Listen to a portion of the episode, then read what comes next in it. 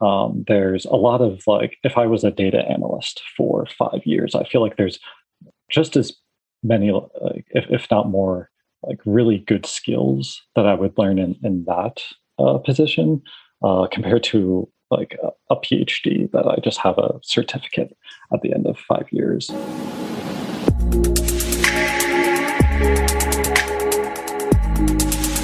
Hello, and welcome to another episode of Ken's Nearest Neighbors, the podcast where I bring in fascinating people from my world, talk about life, data science, sports analytics, content creation, and much, much more. I'm your host, Ken Jee.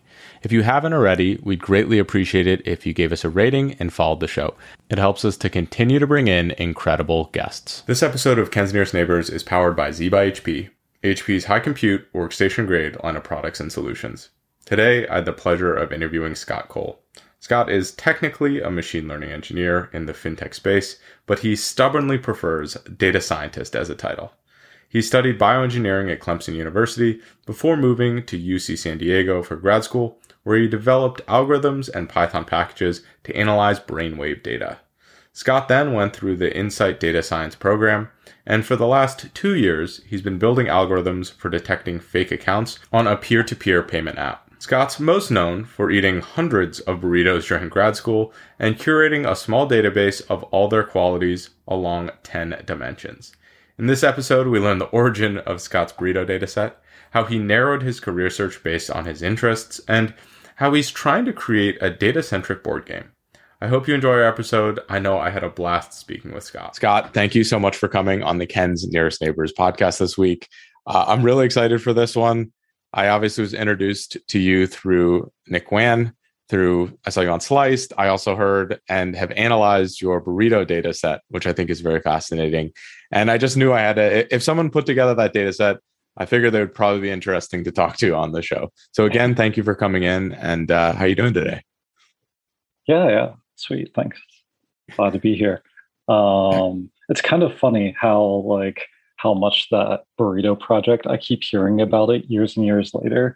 Like uh i've stopped collecting burrito data for like two or three years but the project the project lives on and it, it was a it was a fun data set even if the the burritos in san francisco aren't as good as the ones in san diego. Well you know i think that that's sort of the beauty of a data science project right? Is it lives on beyond the time you've spent working on it right? It also essentially like advertises for you while you sleep or, or while you're doing something else, right? I mean, I think a lot of people are familiar with that data set and probably familiar with you because of it. And like you did that work once again, like two years ago, and now you're still, you know, getting awareness, you're getting podcast interviews, you're getting uh, whatever it might be that that came out of that, which I think is like a a really positive thing for just sharing your work and and putting stuff that you're passionate out uh, about into the world and and I'm definitely hoping that some people are just finding good burritos in San Diego. Like I I am a little worried if someone might say like, oh, I tried the number one burrito in your data set and I thought it was a junk. Um, but yeah, hopefully guiding people in the in the right direction too. Well, I am planning a trip to San Diego just oh, yeah. to, to, tour burritos based on the data set. So I'll, eh, whenever I get out to do that, I'll let you know. yeah, yeah. I feel like I have to offer the caveat where the so the number one uh, rated burrito in the data set was Valentine's, whereas like my personal favorite is called the Taco Stand. So I'd recommend you to go to the Taco Stand, and uh, I feel like there, there's like an important caveat of the data where the data I was collecting at Valentine's tended to be tourists who were coming to San Diego. So my friends who were visiting, who were in downtown where Valentine's is, they often it was like their first San Diego burrito. So they had like maybe a, a low, low, uh, low expectations, um, or or low standards, I, I, should say. So I feel like that might have artificially inflated uh, Valentine's ratings. Uh, anyway, there that's just like one caveat of the of the data that. Well, I, some, I base all my burrito decisions on the quant, purely quantitative metrics. So I was only looking at at the the the mass and the and the oh, length oh, yeah. of the burritos. um, no, no, no, It, was, it was fun. Uh, just whipping out a tape measure and seeing people give me weird looks uh, in burrito that. shops. Yeah, I wish you'd brought like a scale to everyone. That would have been some next level stuff. Uh, I mean, they make pocket scales now for the next uh, when you start mm-hmm. measuring all the burgers or something in San Francisco or all the poke bowls. Uh, you can start using the scale. Yeah, yeah. One of my friends actually, a couple years into the project, gave me a scale for my birthday, and uh, so I, for a while, tried to figure out how to balance a burrito on a scale, uh, but it's, it's pretty difficult. that is hilarious. So, in order to, I mean, obviously, I think that was a pretty, pretty eh, good way to get acquainted with you. but for for the listeners who are familiar with like the normal structure of of uh, of the interview, how how did you first get interested in technology and data? Was there just a pivotal moment where you're like, hey, this is what I want to do and what I'm interested in? Or was it more of a slow progression? Feel like it was a bit of stumbling around. Uh, in, in, in, undergrad, I uh, started off sort of on like a wet lab um, track where I wasn't really sure what I wanted to do. Um, I was like, oh, I like science and math. Uh, so I uh, yeah was doing basically encouraged to like, oh, start doing research. And I didn't really know what research was at the time, but I was playing playing around with some chemicals. Uh, not not ended up not being a huge fan of it. Like I felt like I know I wasn't. My experiments would often like get contaminated uh, from bacteria or something, and I didn't feel like I had a lot of control over it. Uh, so what I found that I liked more uh, was um, like a signal processing class that I took where it was pretty much saying like, oh, we have this complicated signal. Can we deconstruct what that means? And uh, I had also been like looking into brain data at the time. And when I saw the signals in the class, it reminded me of like, oh, there are these brain waves that uh, people see when they record from the brain. And like, I think it'd be so cool if we were able to like understand what that meant. So I feel like brainwave data was what initially got me interested into uh, data science in general. Just like thinking, oh, if we could understand what these noisy signals are, then we could maybe enhance our brains or, or treat disease or something really cool. That's awesome. I've been getting a lot more interested in the different brainwave data uh, types. Well, I guess it's all the same the different frequencies is probably more mm-hmm. apt way to put it. We're reading this book called Altered Traits, and it's about the science of meditation and like what's true and mm-hmm. what's not true, and evaluating like the the brains of like hardcore meditators or people that that practice with different protocols. And it's pretty fascinating. A lot of it is just like debunking that like, hey, meditation is supposed to do this, but it actually doesn't. Uh, but the real science that that they've uncovered is also pretty fascinating of like these Tibetan monks that they bring in and how different their brains work than than someone who's on their phone or computer all the time is is pretty wild. Um, but so obviously you took that a step further and you you studied within that domain for quite a period of time. Do you mind kind of walking me through, uh, you mm-hmm. know, from that moment of realizing this is interesting, where did that take you, or how did that provide some direction? Yeah, yeah, I wasn't too sure or um, what to do after undergrad other than go to grad school. Uh, getting a real job seemed pretty scary, so I feel like I was on the track of like, okay, I'm in research, I can keep doing more school. So I applied to a bunch of bioengineering and neuroscience grad programs, kind of with this dream of like, oh, I can spend my days analyzing brain data and understanding what it means. Um, so I yeah ended up in San San Diego and uh, was the in the first year uh, starting to like do experiments and rotate between a few labs uh, to figure out what I wanted to do. Um, and the experimentation part was really challenging for me. Like uh, we had a boot camp at the beginning where we had to record from leeches, and I was just so helpless in trying to collect my own data.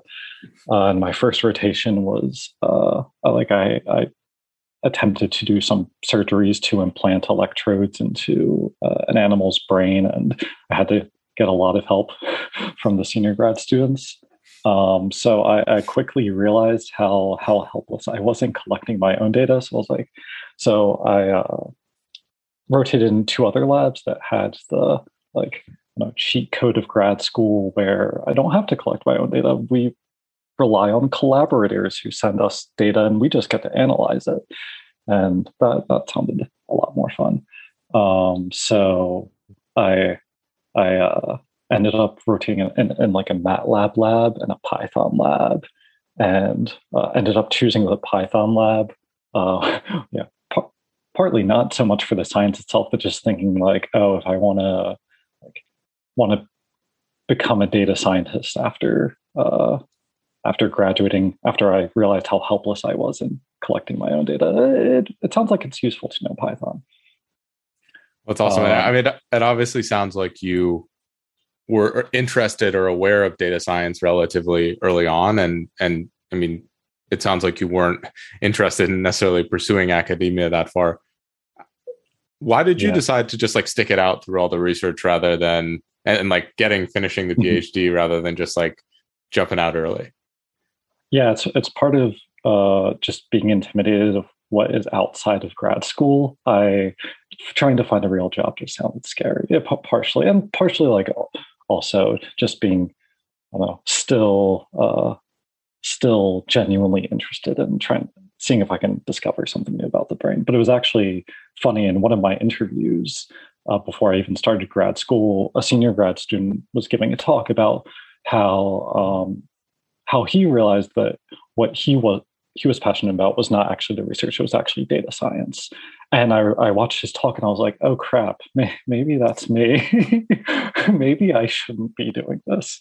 But uh, I su- suppressed that thought a little until I got to boot camp, and then, as I mentioned, the the failed experimentation reminded me, like, "Oh, uh, this this is difficult. I I uh, may want another route. And I feel like I got pretty lucky in the lab. I ended up joining um, Brad Voytek. He was actually a data scientist at Uber before he became a professor. So our um, our lab was very like data science oriented, and we had this eccentric postdoc who would yell at me for how bad my code was, uh, in a way to uh, help help build up our skill um, and really give us more options out like after graduating. And I'm very thankful for that. well, you know, I really like that you that you kind of stuck through it because you enjoyed the pursuit of like information and knowledge. That's something that I really um I, I really like wish I had appreciated more when I was going through school or when I was doing some of these things. I mean, it took me to like the second grad program I did to realize that hey like i'm doing this because i like am fascinated with learning not just a means to an end. And i mm-hmm. think if a lot of people took that approach with their education more they'd get a lot more out of it right? It's like oh i have to get to school get through school to get a job. I have to do this and that. It's like no there's a lot of things that you can do during school that will be very meaningful in a job market or whatever it might be but you can also find like utility in them. You can also put your own fun spin on them. You can also like enjoy that process uh, and I, I just I just get really disappointed when I look back and I see that my own like transactional nature with education, but then I see other people like trying to do a master's in data science or something like that. It's like, are they really going to learn data science? Or are they going to land a job? Right. And it's like, you can do both mm-hmm. and you can have fun with both. But uh, unfortunately, I think a lot of people are going the other route where it's just like, hey, I, I know this is like something that will be helpful in a job search uh, I'm just going to do it to to put it to check that off my list. I'm like, that's a lot of time, you know. To, yeah, to check I, a I feel, box, right? I, I, feel like I I wouldn't have made it if uh, I got felt fairly lucky in that like oh I get to spend my days analyzing data the way I want to analyze data. Um, so that that freedom definitely helped helped me um, keep going. I love that. And so um, how did you make this eventual transition from academia to data science? I think that that's something uh, a lot of people probably have questions about. totally. Um, yeah, it, my my mind shift was pretty quick early on. uh, I wanted to do an internship to to get a sense of like, oh, what what is work like outside of academia, um, and I did a, a short one about th- three months um, with a place called Crime Lab New York, um, where it, was, it wasn't like a, a company or anything. It was a small organization, actually part of University of Chicago, but it partnered with local city governments in order to like analyze data for them. Um, and my project that I got to work on was analyzing police officer behavior and um, and trying to predict like okay which officers are most likely to get um, an excessive force complaint. And then those are the officers that should get uh, de-escalation training. So so the department wanted to allocate those resources really effectively. So it was a fun uh, cool like data science opportunity and doing that um, made me pretty sure like okay there, there, are a lot of cool questions out there beyond neuroscience. Um, uh, That's I, pretty I relevant one. like pretty relevant one. These did you did you do that uh like while you were doing your phd or did you take a break to do that or what did that look like? Yeah i took a break. I was sick of looking at the same like rats data um, for for almost a year so took a few months off um, and then went back to finish my PhD another year, um, and then um, moved up to San Francisco to to find a job. Excellent, excellent. Um, and so, what was your first? Uh, well, like what after that? How did you mm-hmm. actually land that first job? You know, did uh, mm-hmm. you know was like I think you, we talked like a boot camp was involved. What did what did right. uh, that process look like?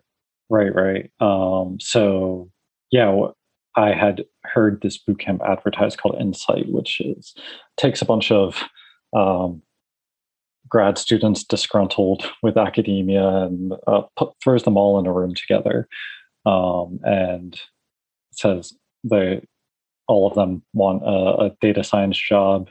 Um, so I, I, did that program, which was eight weeks. They uh, basically say, everyone, you, you need to work on the project.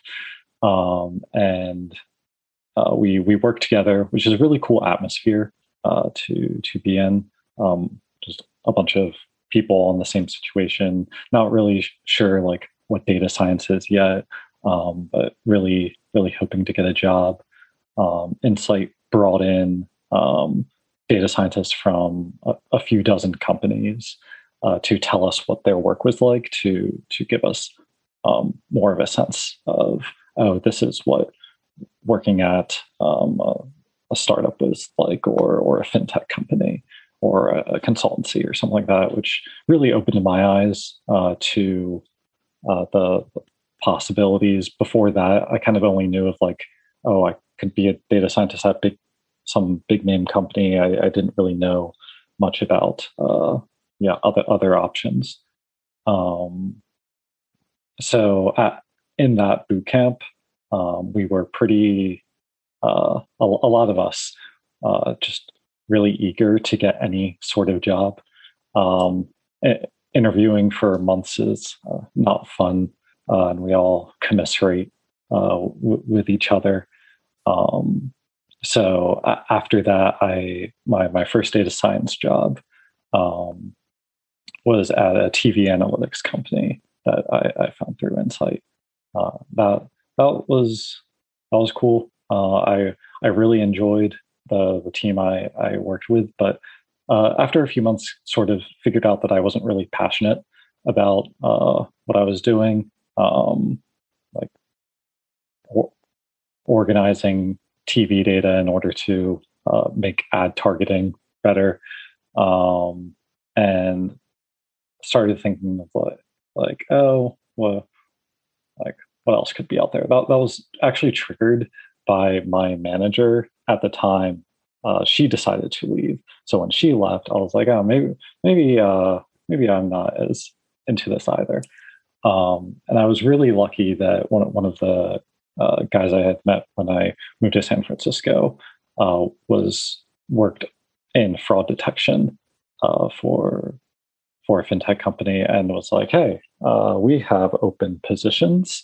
Uh, you should you should come help us fight fraud. I was like, oh, that that sounds fun. Uh, so yeah, after after a few months, I, I jumped to there, and I've been doing fraud detection uh, ever since. That's awesome. Well, you you told me offline that you probably never saw yourself working in fintech, but you fell uh, but you kind of fell in love with fraud detection and that type of problem. Mm-hmm. How do you find problems that you're interested in solving? What is that process like? Or like you know, how do you go about finding things that are interesting to you? You know, you recognize that mm-hmm. the the work of the TV analytics company like didn't really scratch your itch, but how do you go about again finding those those areas that you do find interesting? Yeah, I, would say it's not a conscious thing I do, but more just like thinking throughout my life what are the things that I enjoy and identifying like, oh, there's a job opportunity there. So I've always, I don't know, felt like I enjoy like seeing systems gamed or or hacked slightly. So like creating like I've created like fake profiles on websites and um just like found that that process funny. So the concept of someone like making fake bank accounts and stealing money kind of like seemed like a game in some sense of like, oh, can I like outsmart this person uh, who's trying to like trick the system? Um, I, ha- I had heard a talk in grad school of someone who did fraud detection. And I was just like, oh, that that sounds fascinating. Um, uh, another thing that I'm interested in is like online dating data science, just because like I've felt like I've I've personally heavily relied on online dating to meet people because meeting people in, in real life can be difficult. And I, I really like the especially now. exactly.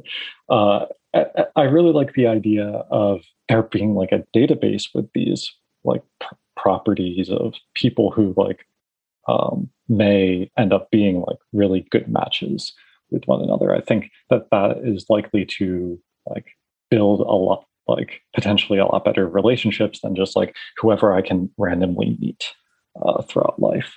Um, so like that is one thing I'm thinking of of like, oh, if I could contribute to the algorithms uh, that help people meet each other, like that's another area that I'm really interested in.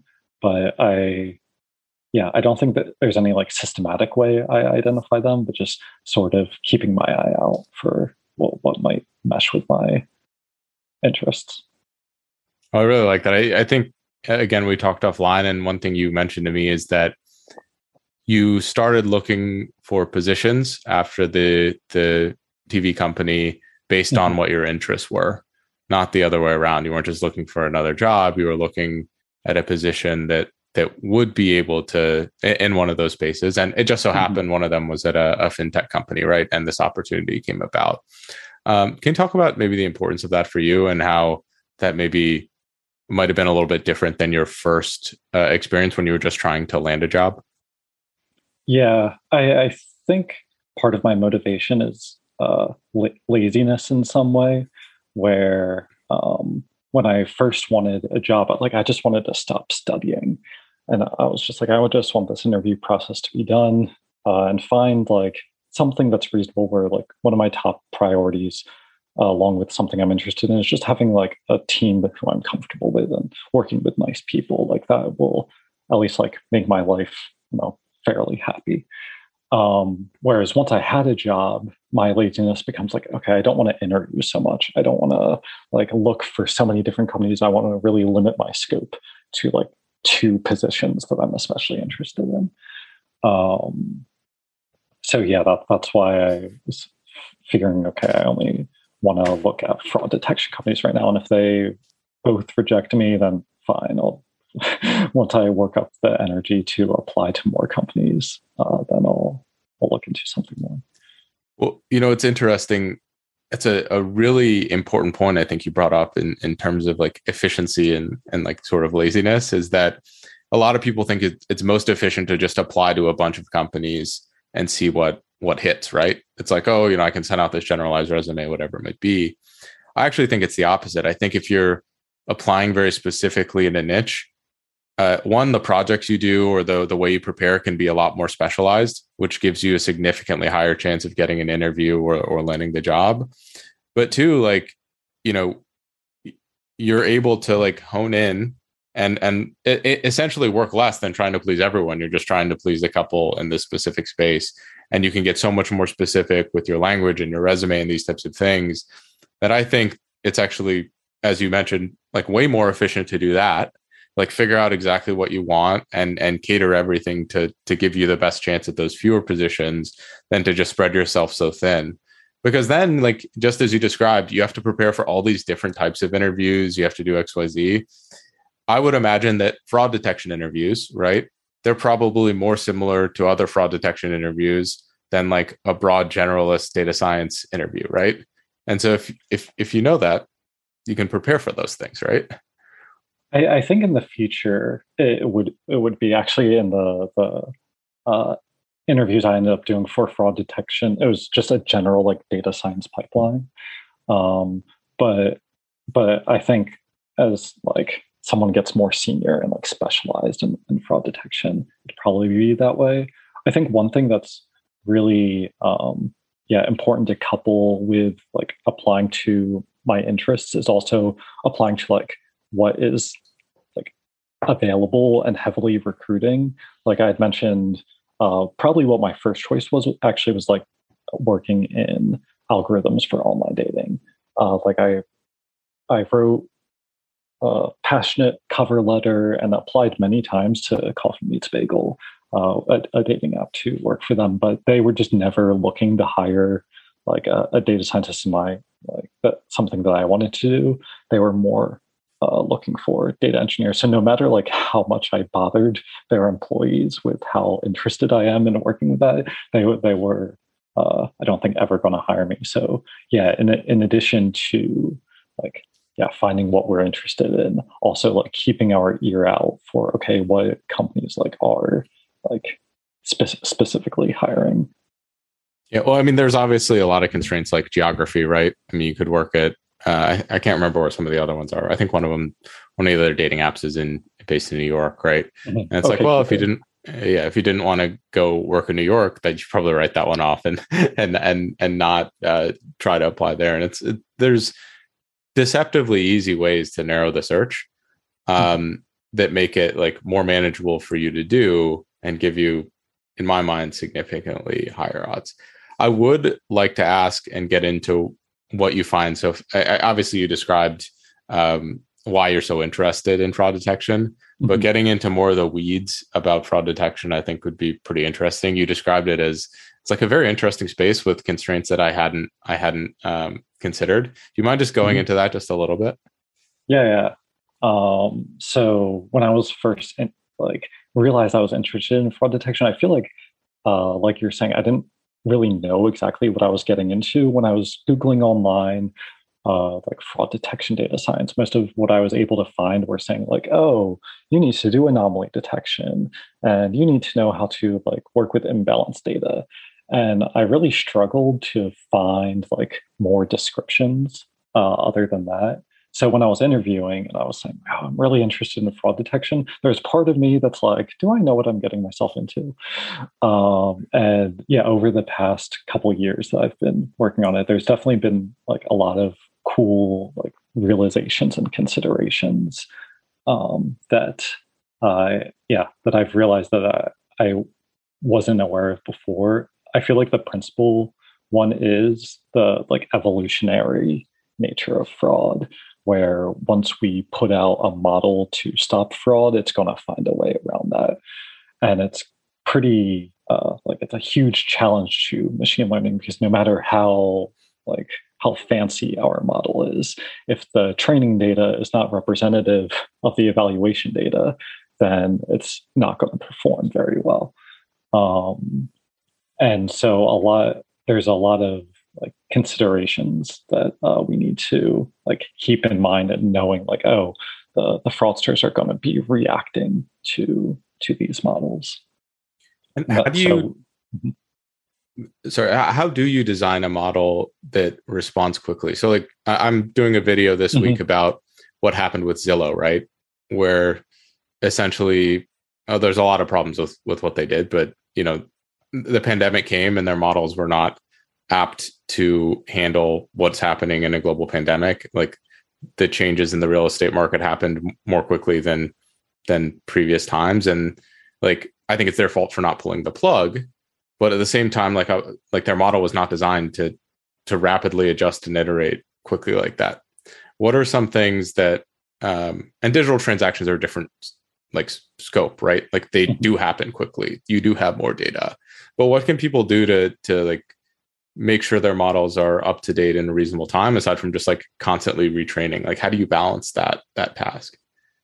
Um, yeah, I've watched a few talks online to get a sense of like uh, what what different companies do, and what you're saying, model retraining seems to be the the most uh, common solution, where just every maybe every day, every week, every month, uh, retraining the model so we have the most up to date uh, inf- information.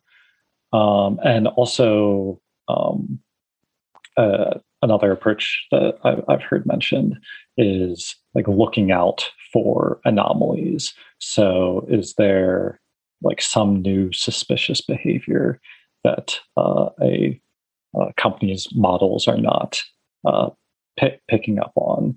like if they're able if they have it at like a complementary anomaly detection framework uh, then that can help them like realize quickly oh this is how um, how the fraudsters are, are getting around their models. That's awesome. And and is is fraud detection like a, an almost entirely automated task or is it like a hybrid task where it's like there are humans evaluating things as well? I I'd say that humans are very important, and that's how a lot of fraud detection like has been traditionally done before machine learning or even data analysis was a lot of manual reviews because it can be like really tricky and ambiguous like what is fraud and what is not fraud? Like how how do we craft our our labels? Um, and yeah that's a very very non non-trivial problem because uh, h- how to get those labels. So for example, in um, in financial like, transaction data, there's the concept of a chargeback where someone uh, reports a transaction as fraud, uh, but not all of those. Like people are dishonest sometimes. Maybe I uh, maybe I regret spending five hundred dollars, so I'll call my bank and say, "Oh no, that that was fraud." Um, so filtering out out things like that. Um, can is something that a, a human can be a lot better at um, than an algorithm or or in the future we'll uh, work on making like the the industry as a whole uh, will work on making algorithms better for that this episode of ken's nearest neighbors is brought to you by z by hp hp's high compute workstation grade line of products and solutions. Z is specifically made for high performance data science solutions, and I personally use the ZBook Studio and the Z4 workstation. I really love that the Z line can come standard with Linux and they also can be configured with the data science software stack. With the software stack, you can get right into the work of doing data science on day one without the overhead of having to completely reconfigure your new machine. Now back to our show. So, you know, we, you talked a little bit about you know people people lying about their uh, their transaction history because they're embarrassed, and you know, there's some of the malicious behavior that that goes on with fraud. Mm-hmm. You, you told me that you're pretty passionate also about people lying with statistics, right? And and I'd love to hear more about how people do that when that happens and what are the the repercussions associated with that. Yeah, one of my favorite books was I think it was written in 1952 uh, with the title like How to Lie with Statistics, and it's a fun like mostly picture book. Uh, where this guy is basically ripping into newspapers written in the 1940s and 1950s who publish charts that are very misleading. Um, and um, in order to may- maybe sell something or, or push an agenda, um, and he goes into like the different ways to spot this uh, or call it out. So a, a few examples being um, like misleading axes on axes. the graph. If you, if you don't start at zero, then you can make a small change look really big. and uh, like yeah ca- catch people off guard who um, who may not know know to like oh watch out for that um, and also just like not making uh, limited sample sizes very transparent you can say like oh there was a 33% increase uh, in in the efficacy of this drug but did you run it on like three subjects um, so uh, it's a really cool book to uh, like remind our attention, like push our attention to those caveats that um, that I think are really useful to have in mind uh, when evaluating data critically. Actually, I think uh, be- before reading that book, I was uh, like first started thinking about this in terms of scientific uh, data. So in, in in, grad school, um, like I when I was like first starting out as a grad student, I without much context, like um, and even uh, now when like broaching a new field, like I kind of have to take on faith what I'm reading because I don't really have the expertise in order to know like oh uh, was this data analyzed appropriately? Or was it um, could it have been like misanalyzed in some way? And i found myself in in a few instances in grad school i am like talking to a few lab mates where we're we're talking about a, a paper maybe with the author of of that paper. Um, and saying like oh um, like going through the, the process of their analyses. And at some point finding out that there was like some error in their analysis that made the results not valid. Um and yeah the those um are really touchy like uh, understandably like we all make mistakes like i i don't judge those people too harshly. Um but it it's really weird to see like oh this is like peer reviewed published paper.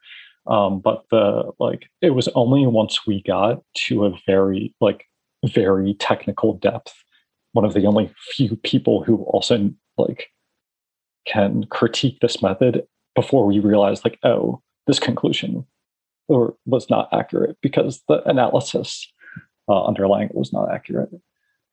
Uh, so that was like weird in that once we know that like no one else knows that that paper doesn't get retracted um, because it's like really embarrassing to retract a paper. And um, so the, those papers just keep going getting cited get cited hundreds of millions well not millions hundreds of thousands of times but right right right um, yeah i mean something that i'm i've become recently familiar with uh, particularly in academia is the p-value hacking mm-hmm. so essentially like we evaluate a hundred different variables associated with an outcome we want. And like probabilistically, like five of those will signal as significant. Right. And yeah, it's yeah. like, hey, we're like manipulating statistics to find something significant, even though like by definition in that circumstance, mm-hmm. like for significance, we'd expect like randomly five. Right. And to me, mm-hmm. that's like that's a little bit of a problem with the way we evaluate our, our models in general. I mean, I think most data scientists in industry uh, pay significantly less attention to p value than people in academia because for for better or for worse in in industry like you get to test things significantly more right you got to like rely primarily on the results and outcomes rather than if like specific variables are, are relevant but I mean that is absolutely being done. I've I've seen it done mm-hmm. in, in experiments and been like, oh, like this gives me a little bit more pause. Um, but you know, the, the, there's like layers of sophistication with how people can lie lie with statistics, and it and it gets scary. And like, you know, like a non-data scientist, probably even a researcher off the street wouldn't think about, okay, that is a way to manipulate and find something significant in this analysis when there might be absolutely nothing there. Yeah, I feel like there are a lot of intersecting issues here like one being the incentives like we're just like as as researchers like we really want our results to be significant so we can publish papers and just make our lives easier. So like intentionally or like often unintentionally like uh, things like p hacking uh, yeah, so you want to find something if you're passionate about this research right? Like you most people aren't researching something that they don't see promise in right? You know like let's say i'm like crazy about some diet model and i do research in it like there's that built-in confirmation bias too right? I mean you'd hope that there wouldn't be and there's some some scientists that like are like screw this i i'm not interested in this but i want to prove people wrong or i want to see what what an objective truth is. Um but I, it's hard to spend so much time not being interested in something you're studying. Totally. I i do want to mention uh though that there is like definitely good progress and movements like to to get around this um so yeah dur- during grad school, I saw more and more labs getting involved in publishing their data so it's open access. And in our lab, like we, uh, along with every paper, have a GitHub repo that contains Jupyter notebooks that can regenerate all of the figures. Uh, and like there's some scary part of that where it's like, oh, my code is out there. Someone could find the bug that I have in my code because like not everything we write is perfect. Um, but the so it's a little scary, but it's being it's becoming a lot more commonplace, and that's like that's really good to see. So I, I'm that gives me like more hope in, in academia and research in the future. Like the more uh, the more this like open access approach gets amplified. Yeah, well, to that point, I think historically one of the challenges with academia what is is that it was sort of this like ivory tower type of thing, right? It's like, oh, there are these PhDs in this closet somewhere, and like they're the only ones qualified to work on this problem. I think now, especially with more of a like Web 3.0 open source nature of things, it's like really beautiful that like I can go work on or try and can help and contribute in one of these projects. And there's like infrastructure in place where people can check it. And like if i'm doing good work great. If i'm not doing good work like you don't have to merge any of it right? But like there's there's such cool value in like um hobbyists or um or people that are just genuinely caring about a problem doing good analysis and and and finding insight. Like i i would argue that you know a room of of 200 like like like fairly educated, pretty interesting people working on a problem is better than like two PhDs working on it, right? Uh, assuming you could organize those 200 people, right? because you'd bring different perspectives and different different types of things. It's it's like a a pretty uh, beautiful and elegant solution that we're coming to with a lot of a lot of the the open source problems that we're facing. So I would 100% agree with you. I'm very optimistic about future of of research and information. Um, and hopefully I'll be a part of more of it. I've been kind of taking taking a break from doing as much many projects, but back on the grind soon. Understandable. Um, I, before I talk to you about Sliced, I do want to get your sentiment about having a PhD in the workplace. Um, you know, mm-hmm. you've obviously you know gone through that process. Do you think it's been helpful on the job? Do you think it's something that that is worth pursuing?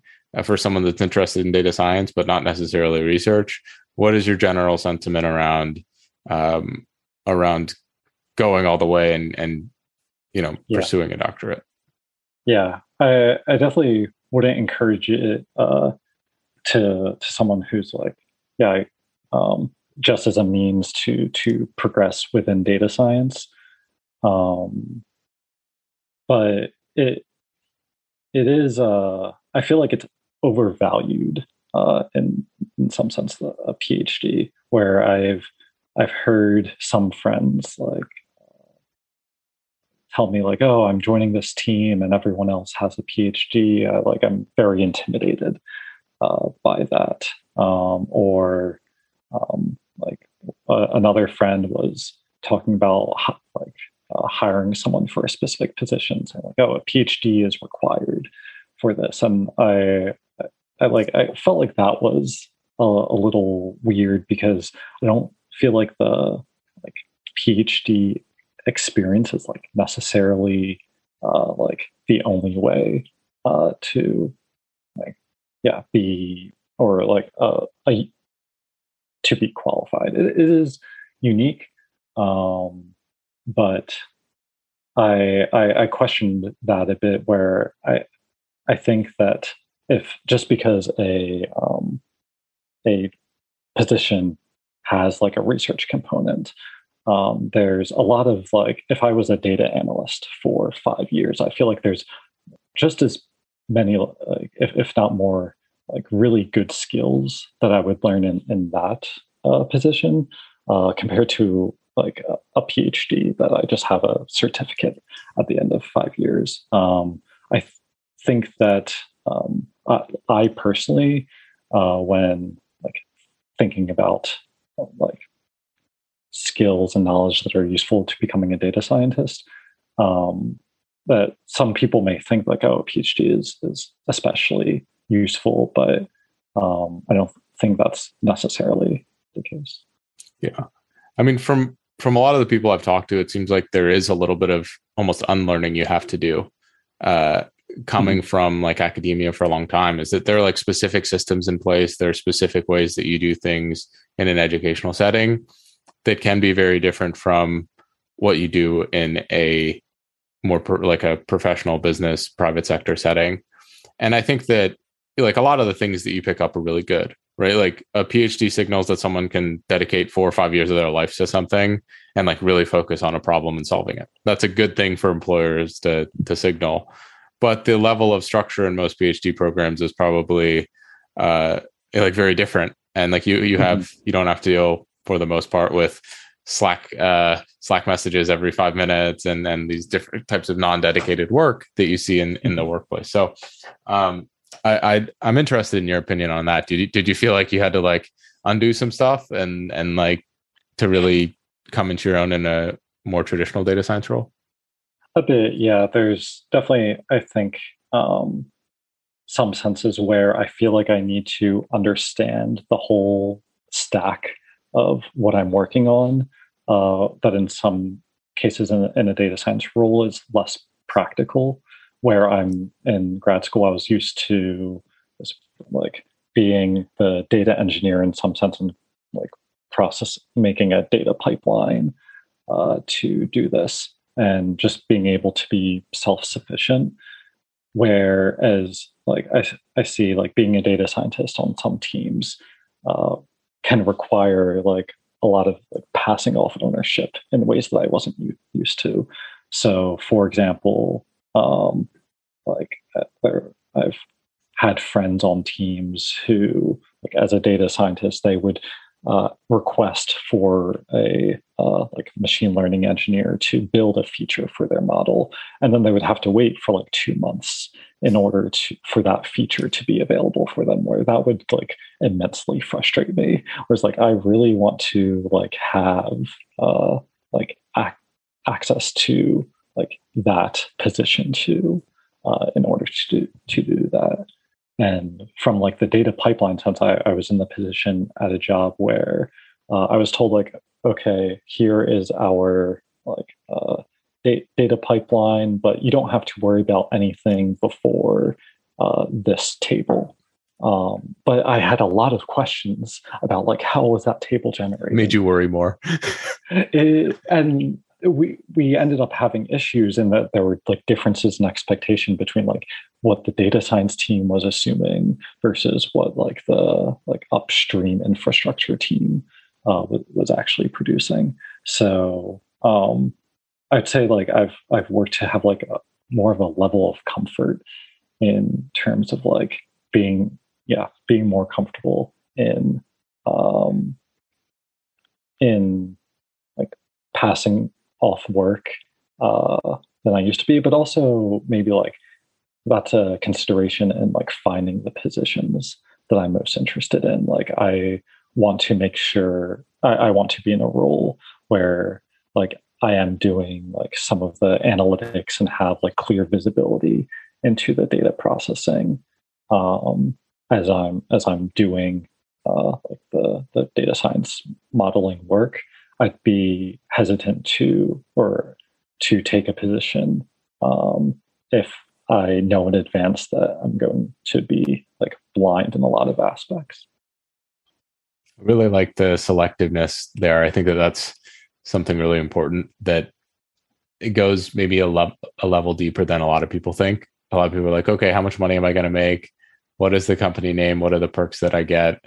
They're not thinking enough about the specific role. And I've been guilty of that too. Like I, I took a job a while ago where like everything lined up. It was a, a really good opportunity, but I got into the work and I was like, I don't like any of this work that I'm doing. Like, like these do this does not cater to my strengths. This data is not.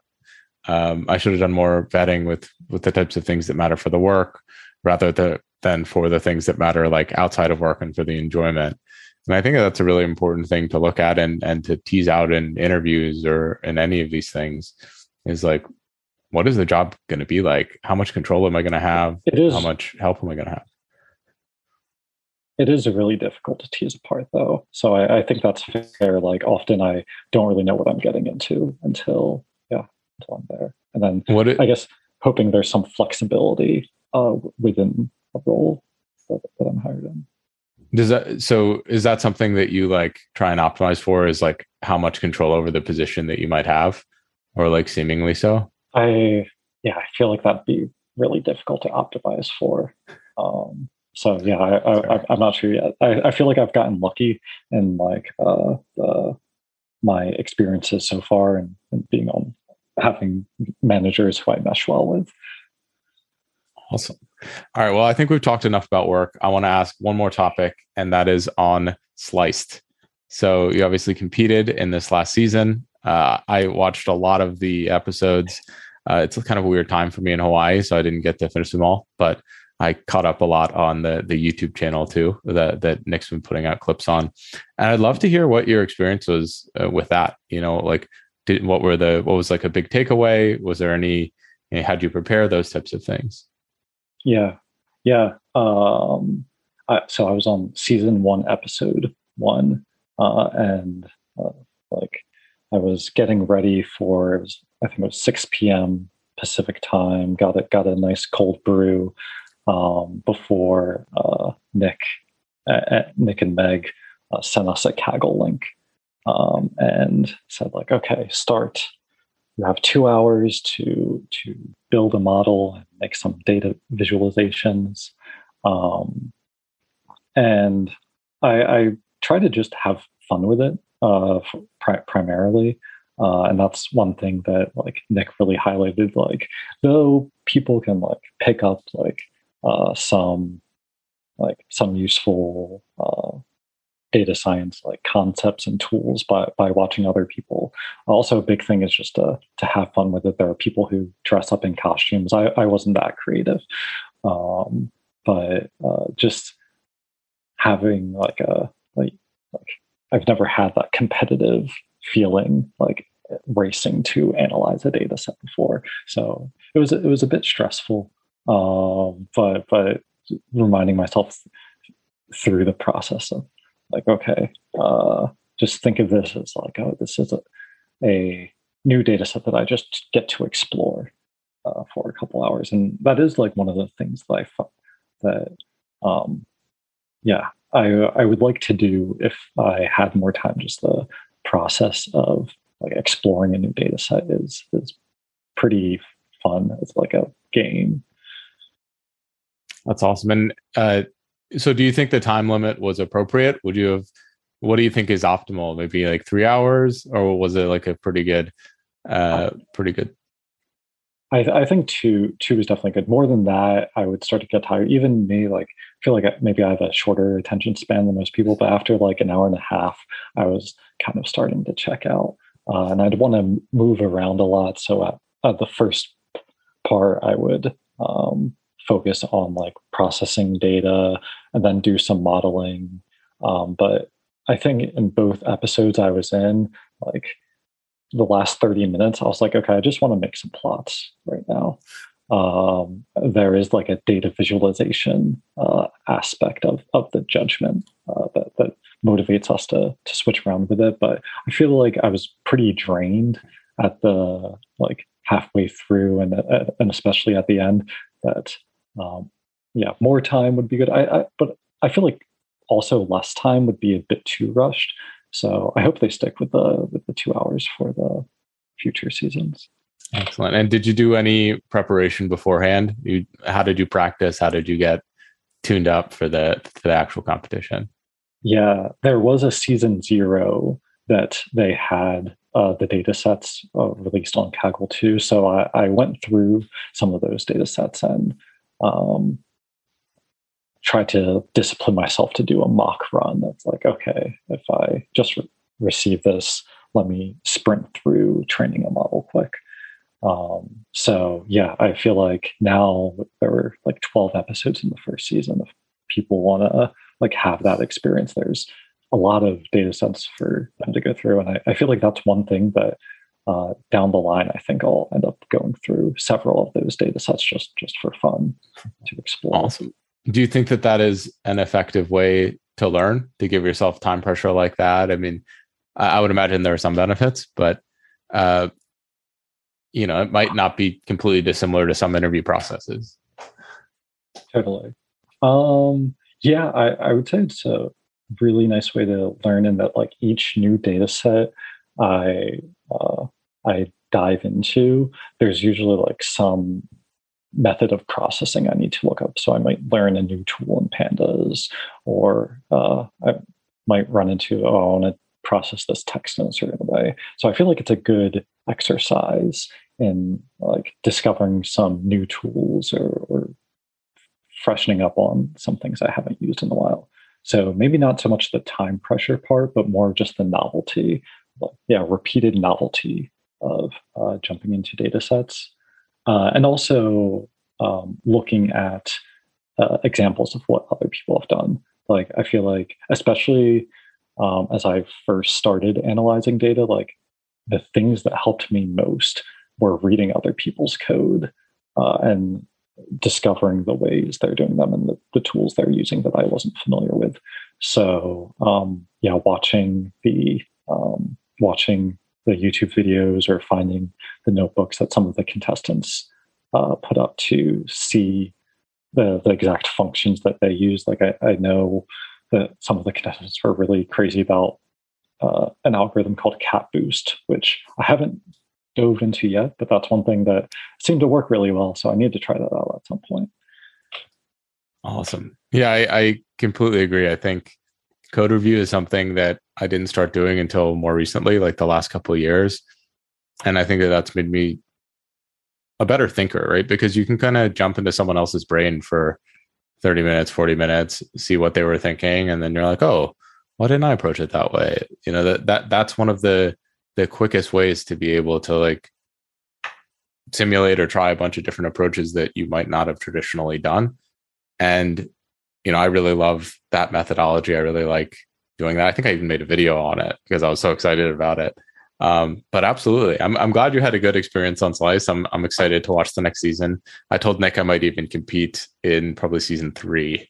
So, um, yeah, I'll I'll probably be giving you a ring for any any tips and tricks to to improve my performance there. Maybe you can distract some of the fellow contestants as well. So, uh, you know, Scott, I really enjoyed this. Uh, I don't have any more questions for you. H- how can people, uh, you know, find you? What's the best way to reach out? Uh, and are there any projects you're working on right now that you'd like to share about?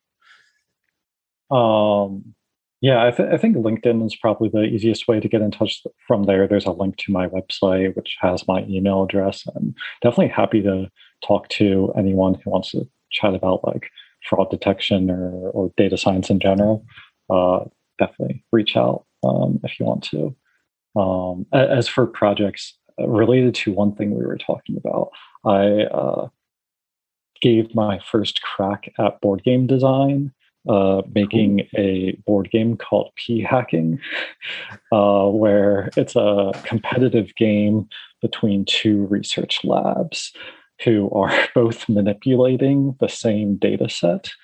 And it's a, it's a card based game where basically uh, like I will get to manipulate one data point and then you get to manipulate one data point. And there are certain cards that allow us to like, oh, make a rounding error or like swap the labels of the data sets. Um, so I, I'm actually pretty happy with it. Like I feel like the mechanism is pretty like works pretty well in that um, at the end of the game, like I am trying to get uh, population A to be significantly higher than population B, and you're trying to do the opposite. Um, so there's this like, yeah, this uh, com- like we're we're adversarial in it. Like I'm trying to increase some samples, and you're trying to prevent them from getting too high. And we're planning out like, oh, which action should we use sooner rather than later. Um, so yeah, I would um, encourage people to, to check out that I made a YouTube video of uh, that. Heck yeah, shoot that over. I will link it 100%. That sounds so fun. And uh, so is it two players or can you have more than that or what are we looking at? Yeah, so I, I did make a mock game manual. So two players would be most natural, but I think it can be extended to four, where it's like two teams of two, and then you basically alternate turns. Um, I'm still iterating on like the the specifics. I feel like I need to wait until I like take a sabbatical from my job to like focus on it full time. Um, but yeah, there there's a website like Open Cards IO or something. Um, it's it's linked on my on my website, but you can actually go in and play like a mock rendition of the game. So would love if people tried it out, uh, gave some feedback, uh, or just yeah, uh, others interested about p hacking. Yeah, absolutely. I will uh, remind me. I will make sure I link it in the description. I will go check it out. That sounds fascinating to me. I personally quite enjoy board games and card games, so I've been having a lot of fun. I I know. Uh, I think uh, Nick did a Catan uh, mm-hmm. tournament a while ago, and I it was before I really knew him well. So I would love to get into into the circuit and do some Catan analytics. So same. Excellent. Well, thank you so much for your time, Scott. I really enjoyed this. I'm super excited for this to come out. Um, you know, I I want to check out the board game. I also want to continue to have some more conversations with you down the road. So, thank you again. Thank you for tuning into this episode of Ken's Nearest Neighbors. Many of you have been asking about how you can support the show, and we're extremely grateful for all the engagement so far. The best way that you can show your support is to subscribe to both the Ken's Nearest Neighbors and the Ken's Nearest Neighbors Clips YouTube channels. If you're listening to us on Spotify or Apple Music, giving us a rating and sharing any of the episodes with someone that you believe might find the content useful is also greatly appreciated. The Ken's Nearest Neighbors podcast is hosted by me, Ken produced by Bobby Hicks, and is edited by Mario Paul and Tony Pelleriti.